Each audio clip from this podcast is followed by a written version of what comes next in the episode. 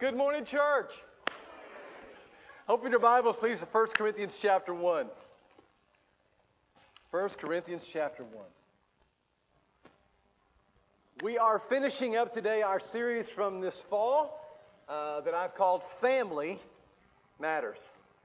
And my hope has been simple just this to point us to some truths in Scripture from God that He promises will bless your family.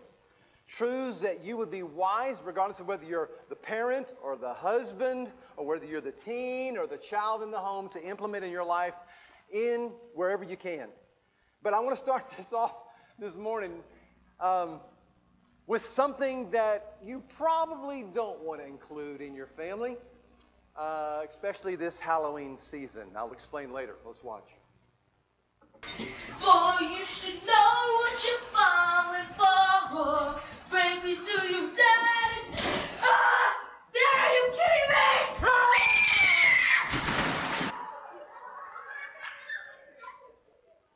Funny? Yeah. Advisable? No. Especially if you're a husband and you're thinking to do that with your wife. Amen, women? Yeah, that would be smart. Quick review of where we've been so far in this series of lessons. We step back to the beginning of time in the first lesson to see what God's original plan was for the family. Because the home was his original idea. It was meant to be a sacred space even from the very beginning, where God does some of his best and lasting work to shape a human being. Now, we also saw in our first lesson that the foundation of that home for most of us is going to be a marriage. One man with one woman for one lifetime. And from that one flesh union, God shows us that He intends to bring children into this sacred space, some fellow image bearers who are loved and guided by their parents, but as we saw in lesson two, but are also prayed for by their parents. Like the walls of a house, a praying parent brings strength and stability and comfort to a home. You've seen that, haven't you? And God thinks so much of the family, He says, Listen, I will be right there every step of the way if I'm invited. And prayer is the way that we invite Him into our lives. Last week, we looked at following His lead on how to handle money His way, how to handle dating, careers, health, taking care of our aging parents, anything else that matters in a family. Jesus says, Look to me. I'm the way, I'm the truth, I'm the life. And since the home was his plan, following his pattern for life there just seems to make sense. And so we're going to close out this series this morning in a very specific way. Just as a roof is a covering for a house and to keep it effectively away from very tough things, so enduring love is essential in covering a home in just the same way. A roof protects a house from storms and heat and even hail, and so does love, a love that goes the distance, a love that's tenacious, a love that endures all things, protects a home from life's storms and heat and even hell. Let's pray. Father. Oh, my. Um, my heart's racing, and so I'm just asking you to quiet me, Holy Spirit, and enable me to be able to be a vessel that you can speak through today. Just thank you for this church family. I love them, and I just thank you for the way that they love on our family. Um, but Father, we realize we're not the only family that you have here. Uh, First Baptist Church this morning, we know, is gathering also just like us, lifting up songs of praise, breaking bread, uh, also uh, preaching your word, and so we ask that you, your spirit be there in a very special way as well.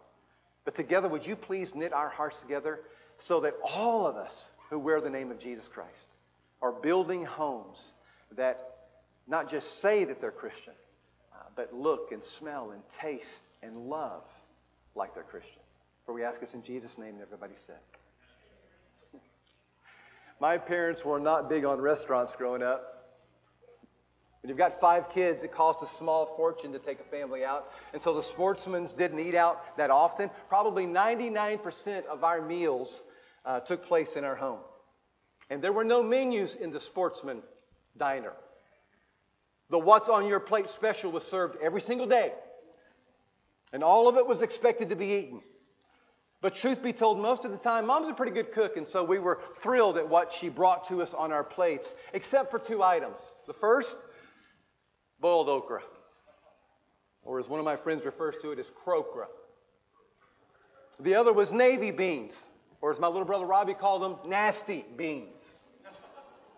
Now, regardless of how you describe the food in the sportsman household, one thing was expected it was to disappear completely, which is why we loved it when grandparents came.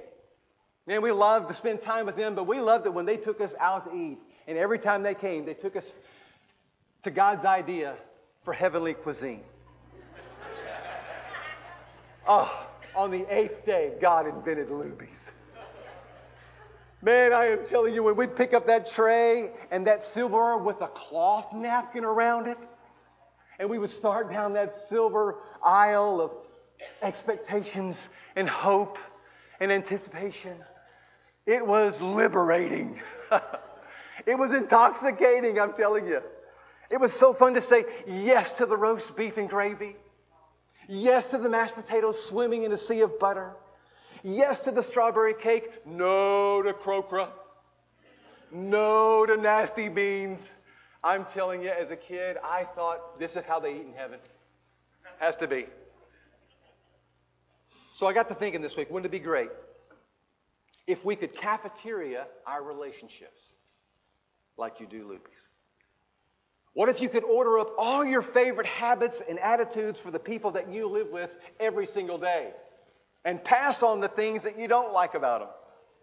Parents, what if you could do this with your kids?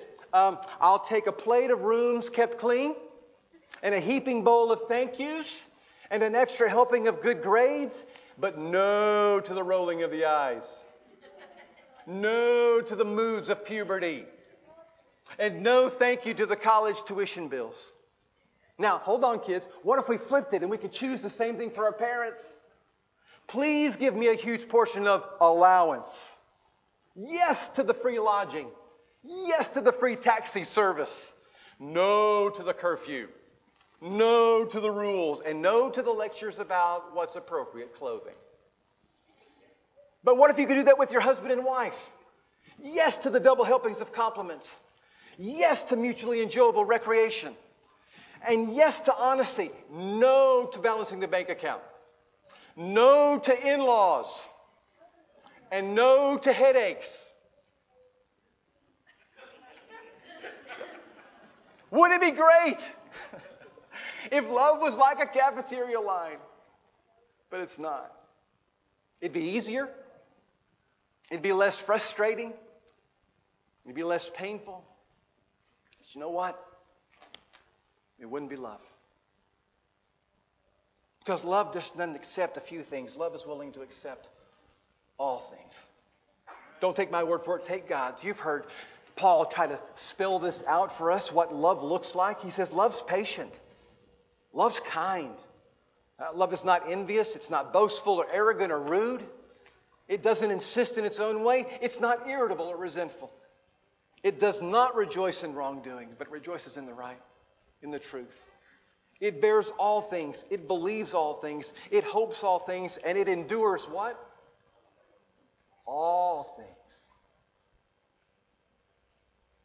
Little brother or sister, if I'm ever asked to participate in being the one who officiates at your wedding service, and I hope I can someday, I can promise you those words will be a part of the ring ceremony if you ask me to do the ceremony. Because every time that I ask one of those um, couples to slide that ring on the left hand ring finger, I always have them slide it halfway up and say, Now will you repeat after me? And we read just what we read there. And yet we say, I offer you a love that's patient. I offer you a love that's kind. A love that's not going to be envious. I offer you a love that will never be boastful or arrogant. I offer you a love that doesn't insist in its own way and it's not irritable or resentful. I offer you a love that doesn't rejoice in wrongdoing but rejoices in the truth. I'm offering you today a love that bears all things and believes all things and hopes all things and endures all things because that's the only kind of love God's interested in when you stand to commit yourself to another person for life. And the reason he could expect that is because that's what he offers. Because God's promised, with our cooperation, if we will be a funnel for His love, He not only will pour that love into my heart, but He'll also pour it through me to you. So, friend, when we say we love somebody, it means committing to embrace the entire package of that person. We don't get to select only the good and passing on the bad. No, love's a package deal. That's what at least God's trying to encourage us towards because that's how He's loved us. Now, the Apostle Paul faced the same situation in his relationship with a church known as the Corinthian church. In fact, Paul, he's having to deal with some rather unpleasant attitudes there and behaviors from the church here. And it's the only reason, listen to me, that we even have a letter called the Corinthians. Because some people were being problems in loving with one another. The church he had helped birth seemingly had gone wacko. Let me share a few reasons why I say that. When it came to unity, the members of this church were at each other's throats constantly. In one place, he, he gives the illustration of the church being members of a body. Well, they all wanted to run their own way, as disjointed as they possibly could be. Barely does he have his pen on the parchment when he starts to write this. I appeal to you, brothers. I beg you, brothers and sisters, by the authority of our Lord Jesus, to live in harmony with each other. Let there be no divisions in the church, rather be of one mind, united in one purpose. You see, for some members, Chloe's household have told me about your quarrels. My dear brothers and sisters, that just shouldn't be. Now, interesting. Paul chooses a word here to describe what was going on. He uses the word quarrels. It's actually the word that's also used for battle. For battles. Well, the Corinthian church was quarreling. They had multiple battles going on all over the place in their little fellowship. What about? They couldn't agree on a leader. One says, I follow Paul. He founded us. Another says, No, I follow Apollos. Have you ever heard him preach? Man, he's dynamic. One said, I follow Peter. He's one of the original apostles. Another said, Well, I only follow Christ. Which you know was pretty naive. But unity wasn't the only area the church was struggling in, it was also in morals. They were out of control. Here's what Paul writes I can hardly believe it. The report about sexual immorality going on among you. Something that even pagans don't do. Wow, you've got my attention now. I'm told that a man in your church is living in sin with his stepmother. What? You're so proud of yourselves? Really? You should be in mourning and in sorrow and in shame. You should remove this man from your fellowship. Wow, those are strong words. Paul can't determine what's worse the activity of the man or the apathy of the church. He couldn't believe the church was tolerating a man having an affair with his father's wife. Come on. Now, most likely, this was his stepmother. No mention of incest reference here, but even in this hedonistic culture known as Corinth, they frowned on such behavior. Their law prevented a son from marrying his father's wife, even if the father died. Smack dab in the middle of the church was this inter-family affair. Nobody was saying a word about it. Paul's saying a word about it. Morally, they were acting like pagans. Theologically, they were acting like babies. How so? Because of their judgmental attitudes, their I know better than you attitudes. The controversy was this we talked about it a couple of weeks back. Can we eat meat that was offered to idols? Now, that may seem strange to us, but it was a huge issue for the early church.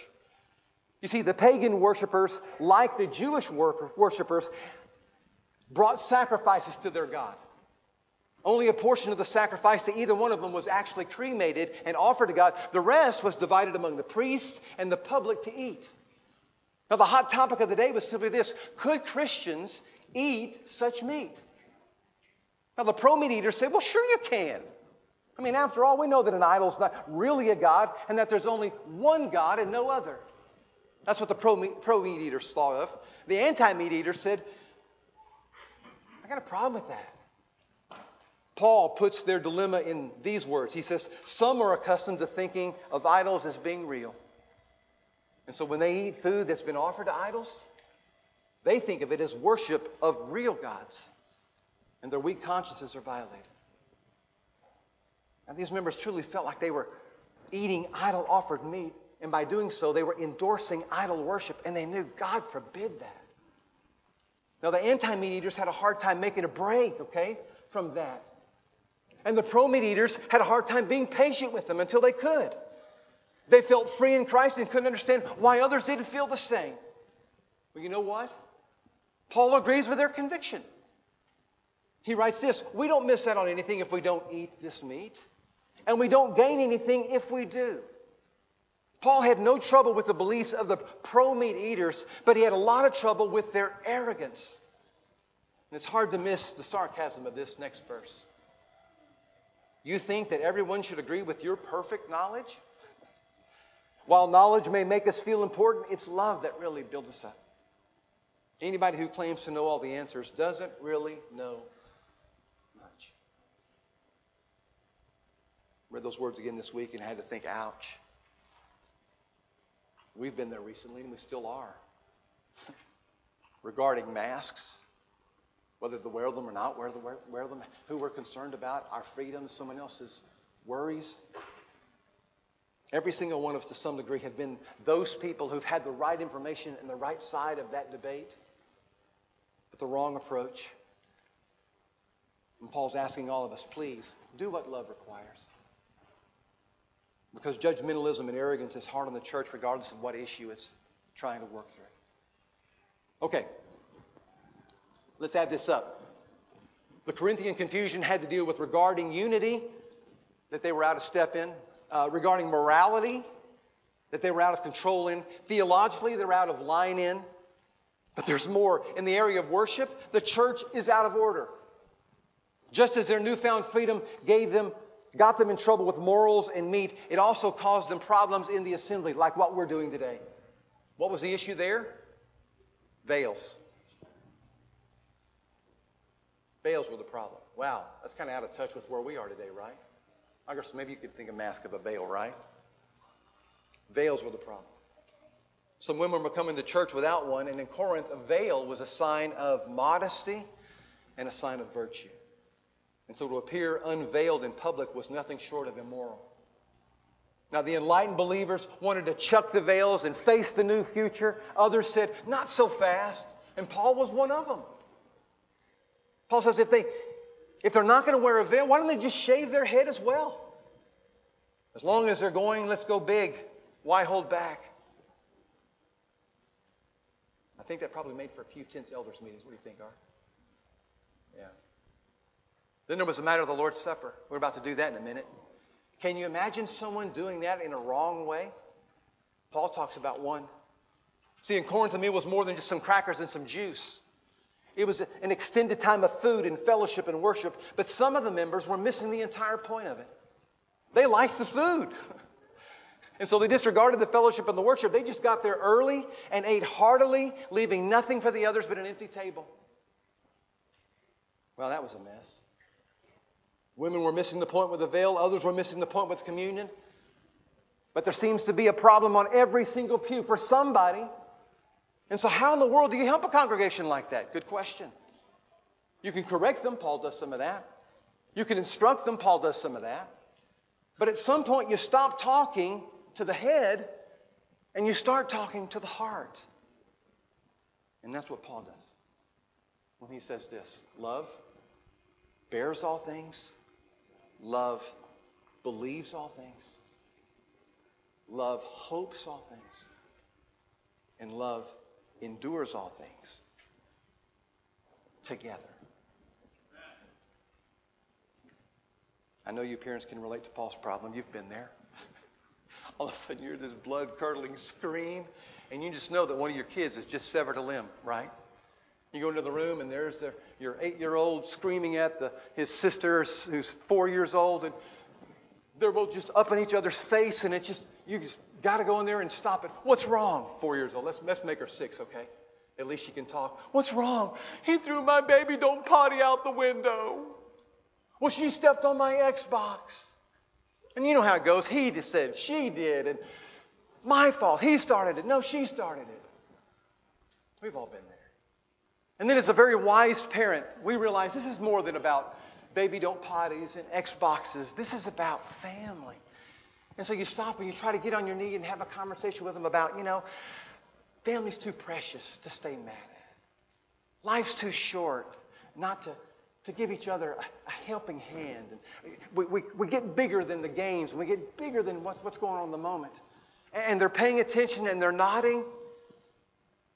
And you're starting to feel kind of warm and fuzzy inside. They're getting this. And you get up and start to walk out of the room, and you realize then the next second it could start all over again, right? But you, you did what Paul does here. You're being a great parent. You're planting the seed that these fusses that we have and these disagreements we have aren't about the disagreements. It's about something bigger. It's about allowing God to knit us together through them, not, not in spite of them, but through them, into something the world can only stare at and imagine wow, how do they love like that? At least that's Paul's aim. Because what he tries to do here is he puts a T in time out and says, Can we talk a little bit? And he tries to lift the gaze of the people off of their issues and onto something that lasts even past their issues, onto a cross. He's going to talk a lot about cross in 1 Corinthians and having them lift their gaze towards that and say, Love like that, okay? Love like that. For the first 12 chapters, he's trying to untie these disagreements and, and petty things that they're squabbling over. Three chapters later, he's going to try to give some, some real encouragement. Here's how you handle those issues. But in chapter 13, he says, wait a minute, wait a minute. Can I remind you of what this is all about? A G A P E. Now, the Greeks had several different words for love, but we know this is a very specific word. Paul could have chosen the word eros, that's another word for love. But here he's talking about something beyond sexual love. He, he could have used the term phileo, but he's speaking of love that's far deeper than friendship. He could have used the term storge, a very, very tender term about the love of family. But he didn't choose any of those. Paul uses a very specific word that is bigger than just some domestic peace. A G A P E. Unconditional, sacrificial love. That's what he's going to point the church to. That's the only thing that's going to fix this.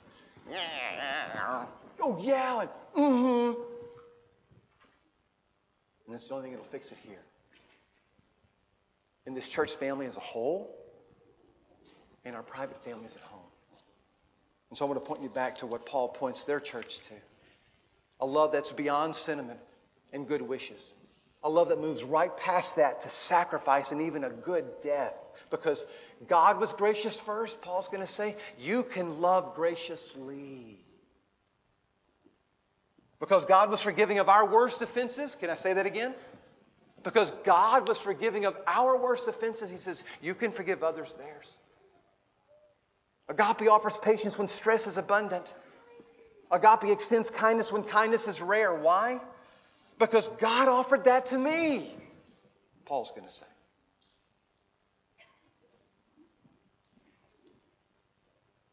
That's the type of love that Paul prescribes for a church pandemic of ungrace at Corinth.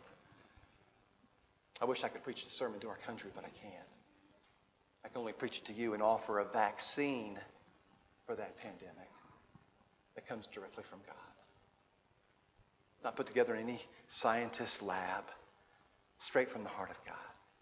A G A P E. Unconditional, sacrificial love. And we need that because groups still fight, don't they? We still flirt with people we shouldn't. Sometimes we are quiet when we should speak. And don't those who have found freedom still have the hardest times with those who haven't found it yet in Christ?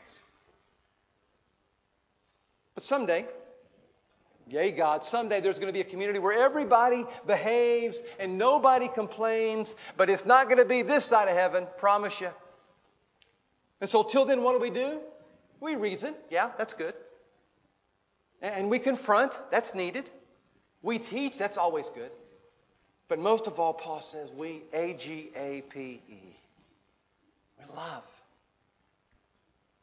We give people what they need not what they deserve. Now, is it easy? No way.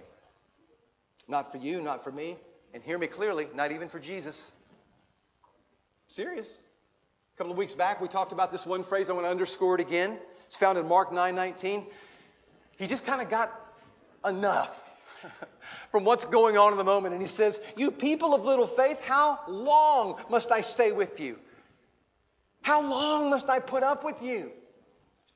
Wow. I love that. Even the Son of God gets a little impatient with crokra. Even the Son of God says, Do I really have to have some more nasty beans? Is that what we're all about here? But listen to how he answers his own question. I think it has the potential to help us in our own questions of how long, really, do I need to put up with this? Here's what he would say with his life. Long enough to be called crazy by your brothers and sisters, long enough to be called a liar by your family and your neighbors, long enough to be run out of town in your temple, long enough to be laughed at and cursed and slapped and blindfolded and mocked, long enough to feel the humiliation of a man spitting in your face and the whelps from a whip that's opening up your back. Long enough to see your own blood pooling at your feet. That's how long. How long do you put up with? How long do you endure? How long do you bear? How long do you. Long enough for every sin that's ever existed to soak your sinless soul to the point that your Father in heaven turns his back on you in horror? That's how long. Until your swollen lips pronounce the final transaction, it is finished. How long? Jesus' life says loudly, until it kills you. No one can be my disciple unless he also takes up his cross also. No one. No one gets a pass on bearing all things and enduring all things. Because the love that I'm pouring into you, it never fails. And so I'm asking you to let it pour out. Because that creates a family that matters. And that kind of love, it is scary. But it's scary good. And you want to get you some. Now, a couple of girls said, I want in. And I hope I say the names right. Lucretia Albie, is she here? Would you stand up, Lucretia?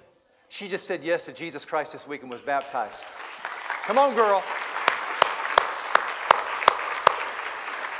Where's she at? There she is. Yay, God. We're glad you're part of the family, girl.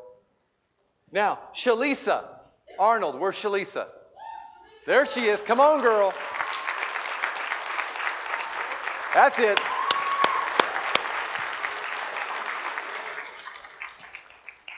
Both these girls said, I'm going to get me some of that. Now, here's the challenge, ladies. Will you give it? Will you give it? As a family, we're going to do our best to help you learn how. And that puts us, it puts us on, on notice, doesn't it? Because they're going to be watching us how this Jesus translates into lives here in this world, and that love makes its way into the world that's watching. It's because family matters. And Jesus said, I am not going to spend eternity without you as much as it depends upon me. And that's why he came and got on one for you. And he's going to ask me to do that for my girls, Tabitha and Lauren, my son in laws, Travis and Tyler, for Art, for Marilyn, for Coley Douglas when he's being bad. Because that's what love does. It believes all things, it hopes all things, and it endures all things. Amen. Father in heaven, we love you. Thank you for not just pointing us to this in some kind of a sermon. Thank you for pointing it to us, pointing us to it in a, in a life. And Father, I just pray that if you've brought someone here today who wants in on that, who wants in on that kind of love, that will never back away, never leave us, always be there to walk with us through anything. Would you, Father, help them come find me or one of our elders today, and we too will see that they experience the only funeral that's ever going to matter in their lives. To see them buried into Christ, into His blood, raised into His resurrection. And Father, a lot of us here have been, we've, we've said yes to that. We've got to come, we're coming confessing that we haven't said yes to loving like you loved us. Maybe it's been a bad week. Maybe it's been a bad month. Maybe it's been a bad year. But God, we're saying we're sorry. And asking you to forgive us. Cleanse us again like you promised you would. And fill us with your spirit to help us love like you promised you would. And we ask us in Jesus' name. And everybody said, Amen. Let's stand and let's praise him, church.